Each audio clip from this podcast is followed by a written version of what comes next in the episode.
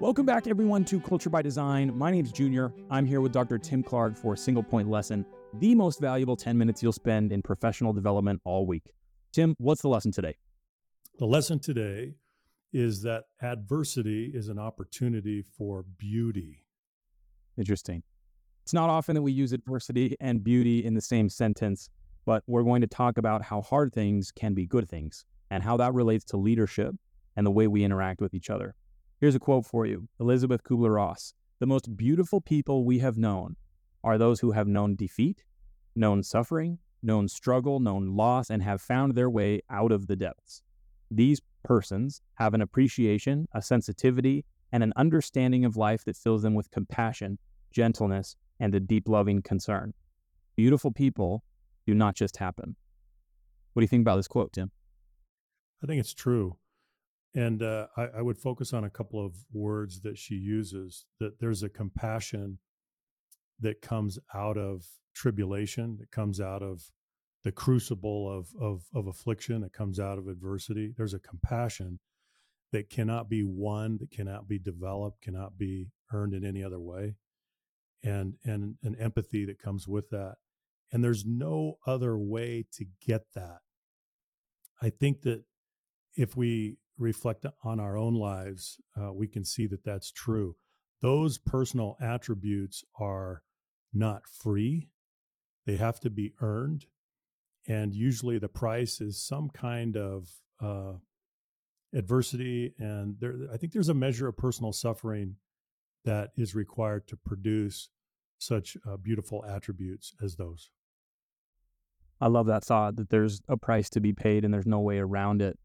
So what is adversity? It's difficulty. It's hardship. It's distress. Those things are constants in our lives. The response to those things is a variable. That's not a constant. We will have to respond, but how we respond will vary.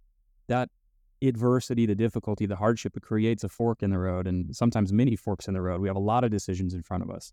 But if you choose the appropriate response, the right path, I think we can become those types of beautiful people that Elisabeth Roth mentioned, with sensitivity, with compassion, with gentleness, and a deep loving concern. And I think that this is true not just at the individual level, but at the group level, whatever social collective we're a part of.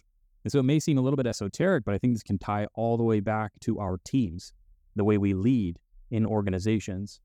For me, I was thinking about this quote and I was thinking about people in my life, the people that I would consider to be beautiful people who have known struggle, who have known loss.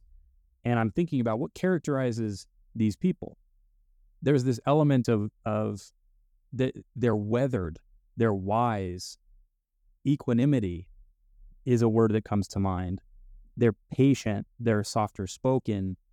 And I really aspire to become that way. And I think that we can become that way as individuals and as teams. Well, let me also point out, Junior, that it's not the adversity that automatically produces these attributes in a person. The adversity is an opportunity, but we still have to choose our response to it. And so what we find is that people can go through the same identical experience. Some people can come out hardened by that experience, calloused by that experience, more unfeeling and insensitive from that experience, while others come out softened. They come out more compassionate, more feeling, more empathetic, more humble. So there's always a choice, in spite of the fact that we face adversity. How will you respond? That really is the key to developing these attributes that we're talking about. Tim, I wanted to share a quote from Arthur Golden. Adversity is like a strong wind. It tears away from us all but the things that cannot be torn, so that we see ourselves as we really are. The reason I wanted to share this quote is because I think it has a lot to do with beauty. To me, and beauty is very subjective, but to me, beauty is very much things in their essence, things that have been stripped away from all of the extra. It's what they are inherently in their essence, as I said. And adversity has a unique effect on things that are extra. It tends to strip them away. And it's interesting because that in that quote, he says, so that we see ourselves as we really are. And I think that this is true personally. And I also think that it's true as teams and as organizations. Adversity will help us see who we really are. Are we really a good team? Are we really aligned? Are we really as good as we think we are? Once all of that extra, once all of the padding, once all of the margin for error is taken away. What do you think about that? I think there's a lot of truth to that, Junior. What it assumes is that without adversity, without the friction of adversity, that we are not seeing things as clearly as we might, that there's some distortion in the way that we see ourselves and the way that we see others. And I think that's true. I want to come back to the connection to beauty because it reminds me the Greeks, they gave us what are called the three transcendentals. And these transcendentals are beauty, goodness, and truth. And so they said that these are the things that we should seek for their inherent good. These are aspirations that we should all have. Go find that which is good, that which is true, and that which is beautiful. So you can't help but think about the connections between what's true and what's good and what's beautiful. Those three things seem to travel together. They're traveling companions. If you find something that's beautiful, chances are it's also good. Chances are it's also true. And so these transcendentals that we inherited from the Greeks, I think that there's something there that we can focus on that helps us understand why adversity produces something beautiful. Because it has, what does it do? It purifies us. It scrubs and sanitizes out the selfishness. And over time, we become more beautiful. Well, in that process, are we not more good? And are we not embracing truth more than we did in the past? I think so. So I think we can see how those three transcendentals go together. They're connected. And when we aspire to one, we aspire to all three. So if we need to travel through adversity to get to those three things in their purest forms, we don't always want to do that. There's a lot of incentive to make things as easy as possible.